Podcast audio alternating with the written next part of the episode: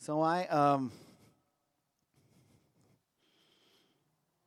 debated whether I should talk about this because, um, you know, the boys are getting old enough to that where they can kind of understand when I talk about them. But um, but um, you know, the the younger one over there, he uh, he's really like stubborn. So when we want him to do things, he doesn't always like listen to us, and uh, oftentimes, like he's very strong-willed. You know, the older one is not so strong-willed. He is very compliant. You know, if we say, "Hey, do this or do that," like he does it. If we say, "Hey, you know, you're going to get in trouble," he actually gets scared.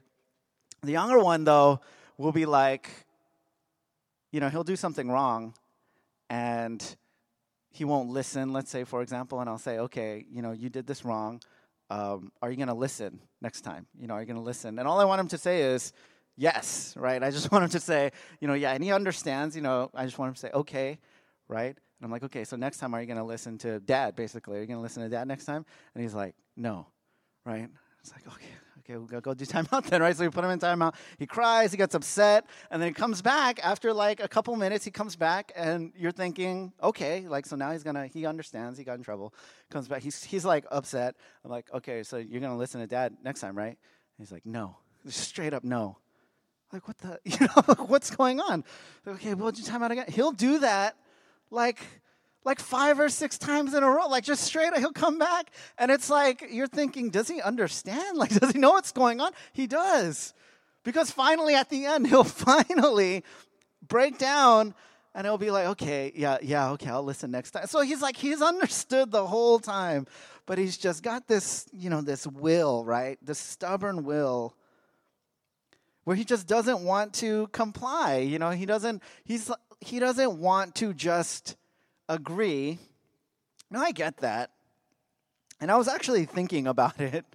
I don't know why he came to my mind when I was thinking about this. You know, the message today is entitled uh, Stubborn Joy. Stubborn Joy. Because I thought, what if he had that same personality, but it was not applied to resisting, you know, like a command or like being disobedient, but it applied to his joy. Like, what if I was trying to make him upset, but he just refused to be upset? You know, or I was trying to make him scared or something, but he just refused to be scared. He just had, he was just, he just had joy. Like I was trying to make him sad and he refused to be sad. And instead he just he just resisted. It was like, "No. I'm going to have this. I'm going to be joyous. I'm going to be joy-filled." Because that's the kind of joy that Paul has. You know, uh, we're in a series in the book of Philippians, and joy actually is one of the main themes of the book of Philippians. In fact, we did a message on joy just a couple weeks ago where we talked about kind of what Paul goes to to find his joy.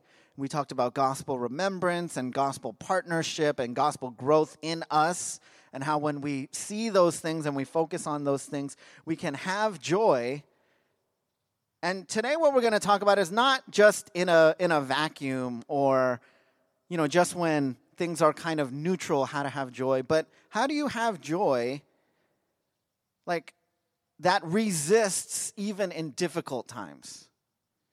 Even when there are struggles, and even when there are trials, and even when things just aren't going your way. Not a weak joy that is good when things are good, but how do you have a, a persistent, a resilient, a stubborn joy that persists, that's there, that endures, even when things are bad, even when things are tough? And that's what we're going to talk about today. So if you guys have your Bibles, um, let's go ahead and look at uh, Philippians. Philippians chapter 1.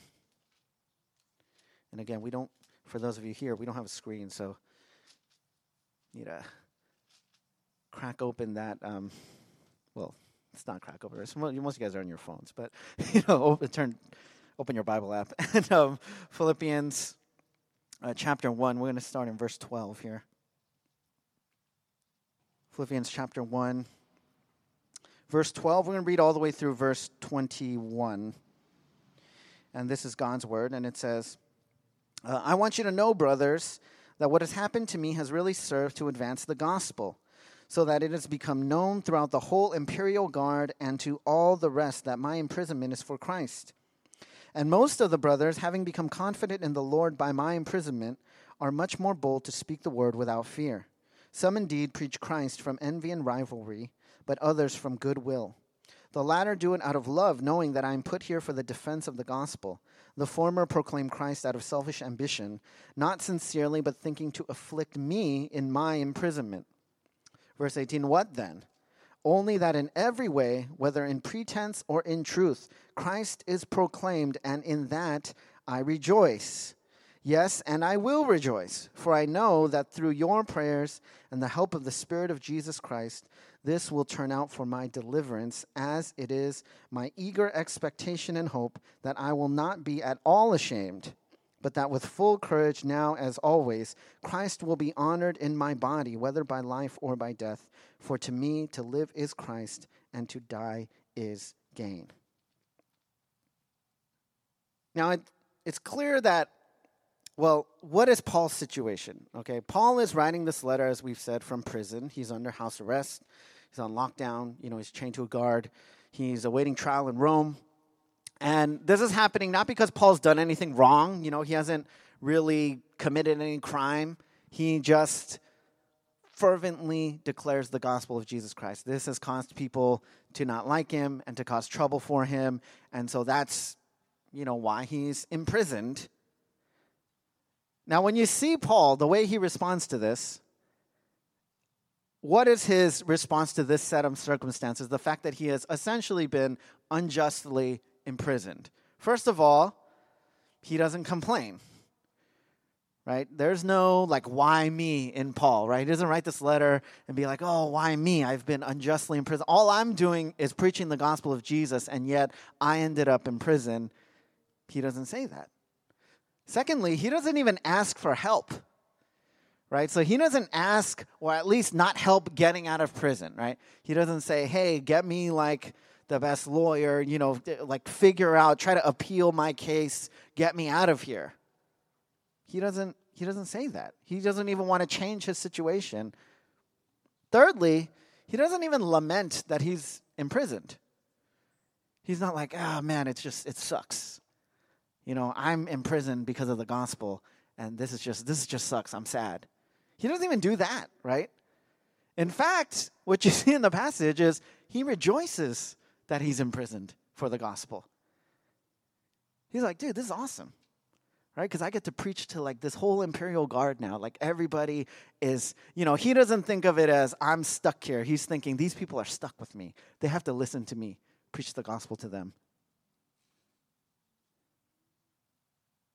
Secondly, he's happy because people are being, like other people, other Christians, what he says in the text, is they are being emboldened by his imprisonment. So the fact that he's gone to prison is making other people feel like, oh, you know, they're being they're being filled with confidence. They're like, oh wow, we can go and we can preach the gospel too. Paul's willing to go to prison and and he's he's fine with it, like he's okay. And thirdly, the way he responds is some people are out there and they don't like Paul, right? They're kind of jealous of Paul and his ministry. So when he goes to prison, they're thinking, this is my chance to like step up. This is my chance to like make a name for myself as a preacher. So these are people in ministry, other, at least they call themselves Christians, and they're saying, oh, we can kind of take the place of Paul. He says they're preaching, you know, uh, some do it out of goodwill, but he's saying some do it out of envy and rivalry. That's their motivation. And even when that happens, Paul is just kind of like, what, what, like whatever. I don't really care. As long as the gospel is being preached, I mean, I don't even care about what their motivations are. It's clear that Paul has this kind of stubborn joy, right? Like the, the factors that contribute to his joy are generally generally different than ours. He doesn't consider his own comfort. He doesn't even consider his own freedom. He doesn't consider his plans. He doesn't consider his quote unquote success. He doesn't consider things like who likes him or what other people think of him or how much obviously like how much money he's making stuff like that. he doesn't really think about that kind of stuff those factors are not what contribute to his joy now real quick before we look at what are the factors that contribute to his joy i just want to clarify the takeaway shouldn't be um, have joy even when circumstances are difficult. Like force yourself to be joyful even when things are hard. That's not the that's not the point, right?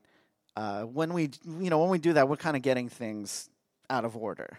Right? The point is the point that we see in Paul though is this that there is a powerful, resilient, stubborn joy that even the most challenging of circumstances cannot take away from us. So the point is that that kind of joy exists. That there is such a joy that will persist even when things aren't going your way, even when all the plans go wrong, even when you end up unjustly persecuted, even when all you're trying to do is the right thing and then you end up getting in trouble for it. Even when other people, for no, re- for no fault of your own, are like, I don't know, talking trash about you. Like, that's basically what's happening to Paul here even when there's that kind of rivalry and envy and backbiting, even when that's happening, you know, like with your friends or at work or something like that, still there is this powerful joy, this resilient joy, this stubborn joy that Paul has clearly tapped into because imagine if you're like if you're somebody who's trying to make Paul mad, like if you're trying to make Paul upset, like how frustrating is that, right? You go up to Paul and you're like, "All right, we're going to throw you in prison." He's like, awesome. I get to preach to all the prisoners and all the guards. Like, okay, that's that's annoying, right? Like we're gonna we're gonna kill you then. He's like, sweet, right? Like I get to be with Jesus, my Lord. It's like, you know, if, like if you're the interrogator, you're just like frustrated, right? We're gonna we're gonna torture you. Right? And Paul in other in, in Philippians 3, he says, awesome. right? Uh, we're gonna enjoy the, uh, I'm to enjoy the fellowship of sharing in the sufferings of Christ.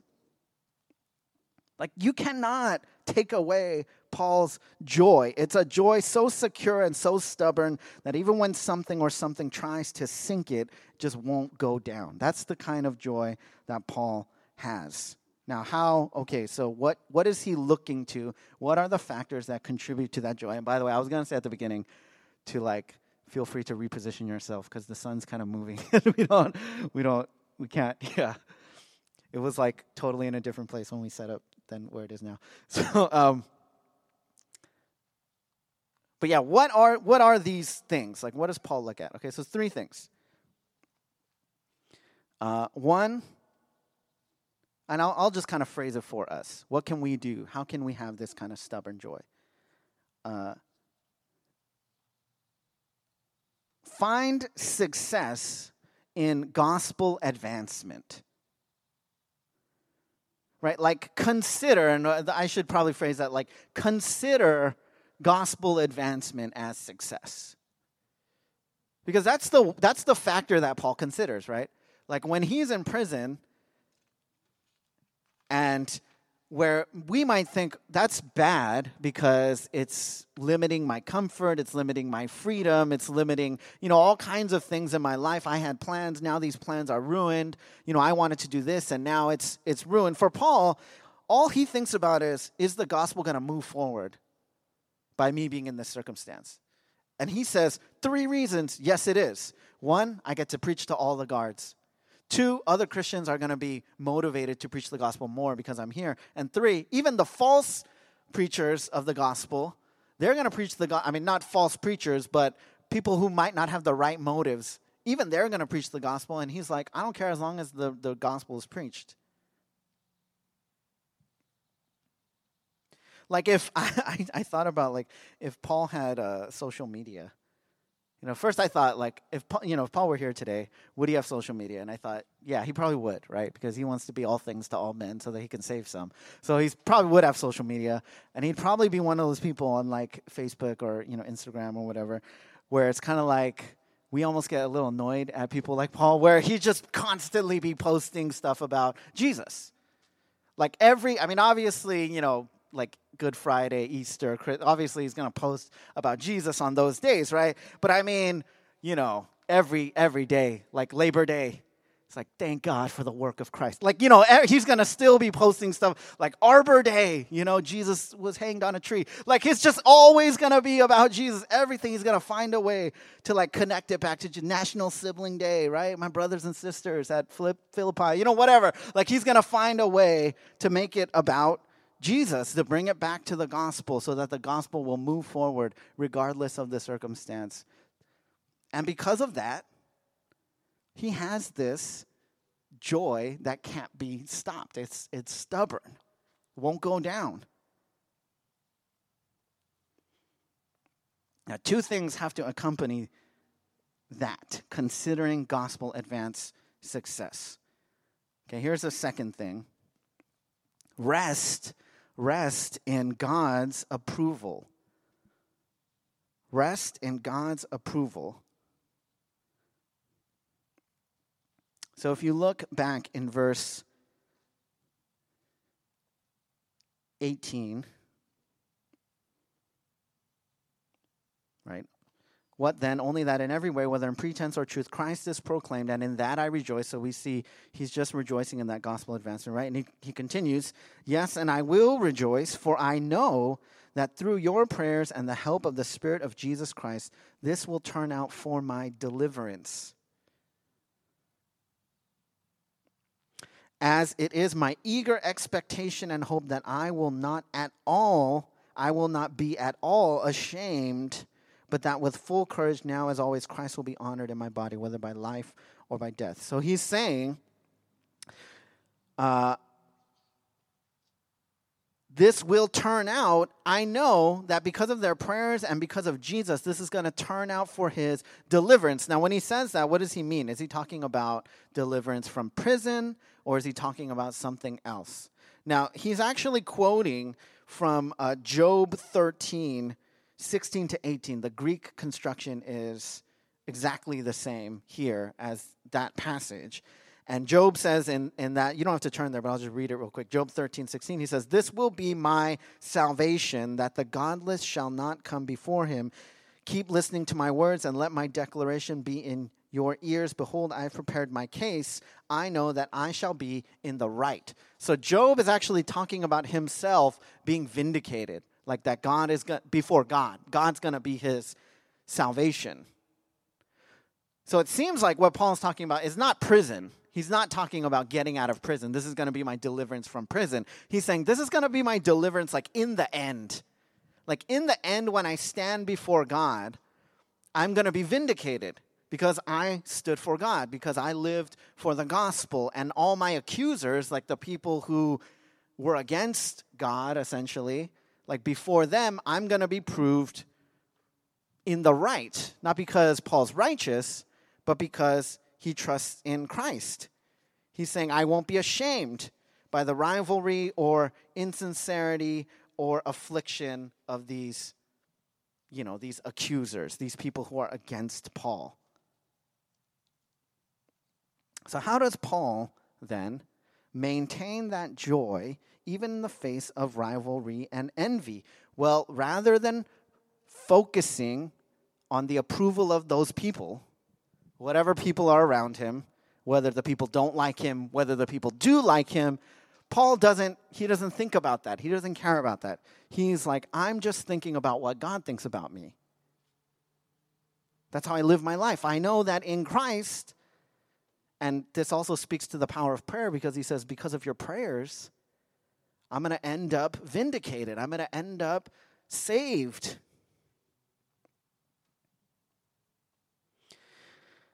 So, following Paul, right, we should rest in the approval of God and not in the approval of people. Man, this is, I didn't realize this is going to be harder without a screen. But I was, um, I was looking this up. Um, these are these are uh, I, I found this in an article in Psychology Today, but it's uh, eight signs you're a people pleaser. Okay, so I, I'll just read these.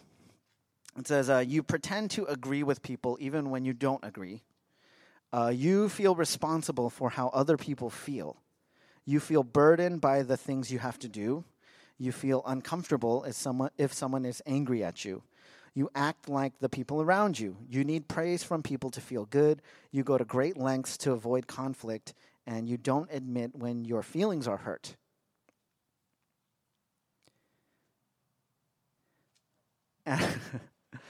don't don't look at each other, guys. Come on, that's no. um, so yeah, there may be some things on that list. You may you may think, oh, I, I can relate to that. I know what that's like. Uh, and living life as a as a people pleaser, if that's kind of your general, if that is your fundamental like framework, if you want people to be pleased with you, and you want the approval of people, and that's the way, that, that's where you find your rest. That's what makes you feel good. That's exhausting. Right? That, that's very tiring. Like one thing here, like you feel burdened by the things you have to do. Do, do, do we feel that like a general sense of, wow, I get to do everything that I do. I get to do my job. I get to, you know, be in my family. I get to have these friends. I get to, you know, serve in this way. I get to do this or that. Or is it like, I have to, oh, I have to do my job. You know, I have to do this. I have to do that. I have this thing coming up that I have to do. Paul is not a people pleaser. He says this in Galatians 1:10, "For am I now seeking the approval of man or of God? Or am I trying to please man? If I were still trying to please man, I would not be a servant of Christ. Paul is free not to seek to please people, free to seek to please only God.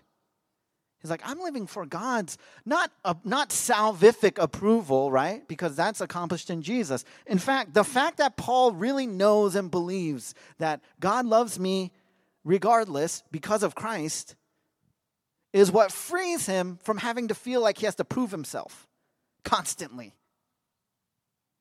Do you ever, um, so I have, you know, some debt, right, because of stinking Talbot, you know, and um, it's like whenever my account goes up, like my bank account, so I've, I've Mint. I don't know, you guys know what Mint is? It's just like a, manages all your like your budget, right? So I go on there and all my accounts are on there. So I tap myself in the teeth just then. Did you guys see that? That hurt with the mic. It's like distracted me. So um, if you go on Mint, right? So all your accounts are on there and stuff. So all your debt is there, and all your like you know your your credit cards and your bank accounts, like everything's there. So when I look at like whenever I look at my like Bank of America account, right? There's like so much money and I'm always like, oh, cool. You know, there's like there's this much money, and you know, if it goes up, then I feel better, right? It's like I feel more secure or whatever, or I feel more. I just I don't know. There's some. It's it's just I don't know. When you have money in your account, you just feel better, right? So I, that's how I feel. But then I when I go on Mint, it calculates everything, and it has all your debt too, right? And then it shows like your net worth, right? and our net worth is like it's negative you know because we have more overall debt right than we have like money so then when I whenever I go on Mint, I'm like, oh gosh, it's like stupid. You know, so whenever I look at just the account, I'm like happy. But then when I go on Mint, I'm like, you know, I'm like, oh, sad because there's still all this debt. Right? And that's I don't know if we recognize, I don't know if we realize like the effect of that debt. You know, because when we are not resting in Jesus, when we're not resting in God, we always feel the effect of that debt even if you do something positive, you know, even if something good is happening, like you feel the effect of this infinite negative always there. It's always pulling down all of the positive. It's always pulling down everything that's good. That in, that infinite negative, right? That infinite sin that hasn't been paid for just exists there. But when you rest in Christ, when it's like, you know what? It's not what I've done, it's what Christ has done. I haven't earned it. I don't deserve it. But God is good and God is gracious and He freely gives. He just freely has forgiven me because of the work of Christ. Then that's that's what Paul that is what Paul operates out of. He rests in God's approval. So he doesn't need to pretend to agree with people. In fact, he disagrees a lot. He's free to disagree. He doesn't feel responsible for how people feel about what he says. He just speaks the truth. He is unburdened He's unburdened by what happens to him or what he does. Even when he's in prison, even when, even when he can't go somewhere, he's like, I'm constrained by the Spirit. I can only do this or that, like what God tells me. But that's not a burden to him, that's not bad to him. He doesn't try to act like the people around him. He tries to act like Jesus. He doesn't need praise from people to feel good. He doesn't need to avoid conflict. He has no problem admitting his own weaknesses. In fact, he calls, he's like, I'm the chief of sin, I'm the worst sinner. When our hearts are set to God's approval, we are free essentially from everyone else. In Christ, he knows he's loved and forgiven. It's completely unearned, it's free grace that leads him to be free to follow Jesus. Set your joy to God's approval. Set your heart to God's approval. Set your rest in God's approval. Here's the final thing uh, s- set your heart on the glory of Jesus. On the glory of Jesus. I'm only going to touch on this briefly because we'll actually go through Philippians 1:21 is kind of Paul's main thing. It's it's a title of our series, right? But um, well, starting in verse uh, 20, it says, as, as it is my eager expectation and hope that I will not at all be, ash- that I will not be at all ashamed, but that with full courage now as always Christ will be honored in my body, whether by life or by death. So he's saying, whether I live or whether I die, Jesus is going to be honored in me. And then he says, For to me to live is Christ and to die is gain. He, he expounds on that in the following verses, but I just want to touch on it today. Paul can can essentially define his entire life to just say, you know, Jesus. Like what is Paul what is your life about, Paul? You know, if you were doing an interview, they said, What's your life about? He's basically just say, It's about Jesus, period. Like my life is Jesus.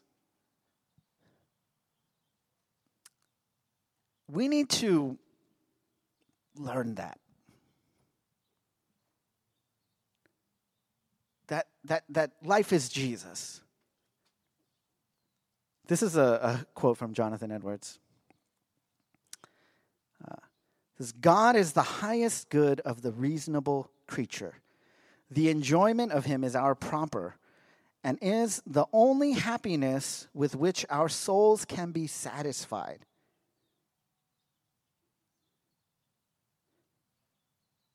The enjoyment of him is essentially our purpose and is the only happiness with which our souls can be satisfied. To go to heaven fully to enjoy God is infinitely better than the most pleasant accommodations here. Think about that. To go to heaven fully to enjoy God is infinitely better than the most pleasant accommodations here. It's infinitely better than staying at the nicest hotel and you know having the finest food and you know going to the most exotic location the most picturesque place having the best car and the best house and the best everything the best everything. Having the best everything on earth to fully enjoy god is infinitely better than that. There is no way to measure how much better it is than the best of this world and he goes on in his quote better than fathers and mothers, husbands, wives, or children, or the company of any or all earthly friends. These are but shadows, but the enjoyment of God is the substance. These are but scattered beams, but God is the sun. These are but streams, but God is the fountain. These are but drops, but God is the ocean. Do you enjoy God like that? I'll give you um like like we should we should step into our time with God like that. And sometimes, I mean, do you need a special you know, do you need to go through a special class for this? Like do you how do you how do you enter into time with God? Whether that's like here in this kind of setting where you're entering into this corporate worship and you're sitting under some some biblical teaching or you're listening to a sermon online, or you are spending time in the Word alone, or you are in prayer. How do you do that? How do you enjoy God like that? Well, I'll just, I, I don't think it's rocket science, um, but I will ask you, like, how do you appreciate a work of art? How do you appreciate a work of art? Like how do you how do you enjoy it? How do you appreciate a movie or a painting? I mean,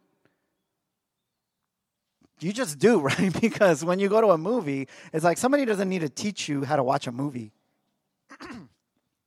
right? Like because you go for the purpose of enjoyment. Right? Now,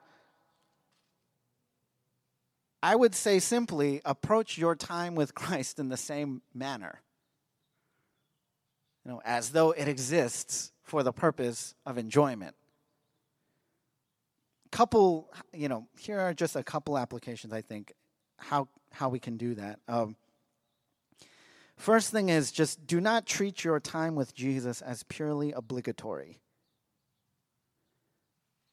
Right? So don't enter into time with Christ, whether that's like in the word or in prayer or even in this kind of setting, as if it is purely a job, a duty. You know, you're doing it to like because you have to or because you're supposed to. Um, like, and I'm not saying that.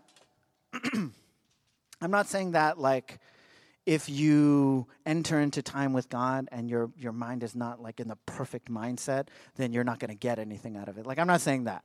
Because God is gracious. You know, we said this, I think, a couple weeks ago. He is faithful. Even when we give Him, you know, when we exercise faith, even in the smallest way, He is faithful to allow that to bear fruit, to allow it to be meaningful to us. But what I will say is, there is a lot of enjoyment of God that we leave on the table when we step into our time with Christ only as a matter of duty. Right? Like if we're doing it you know, and of course, all the enjoyment's being left on the table if we're not spending any time with God. But if we're stepping into it just as, like, if I went to a museum, you know, some amazing museum, I actually went to the Hermitage when I was in, like, when I was in college. Totally, what a wasted experience because I didn't appreciate it at all. It's like one of the greatest, you know, it's in Russia, it's like the Winter Palace. It's amazing, right? But I was just like, oh, whatever. So I just like walked through, barely looked at anything, you know, and then we just like left. Um, and yeah, basically, if you do that, you know, if you go to a museum and you just run through it, and you barely look at the pink, you know, you barely look at the the stuff, the art, right? Or you're watching a movie and you're like texting the whole time. Are you really gonna fully enjoy that? Are you gonna take that in and be like, oh, this is this is amazing? No, I mean, of course not. It's just gonna be like whatever to you. You're gonna just kind of zombie through it. You know, and sometimes, like if we're in the Word or we're in worship and we're basically counting the seconds, you know, till it's over, or we're just like getting, we just want to get to the next chapter so we can like check the box. It's like, oh, yes, I did it. I mean, you are leaving much enjoyment on the table. There is much enjoyment there. There is much beauty and appreciation there that's being left on the, the table. There is much enjoyment that you are keeping yourself from having. You are denying yourself the glory and the power.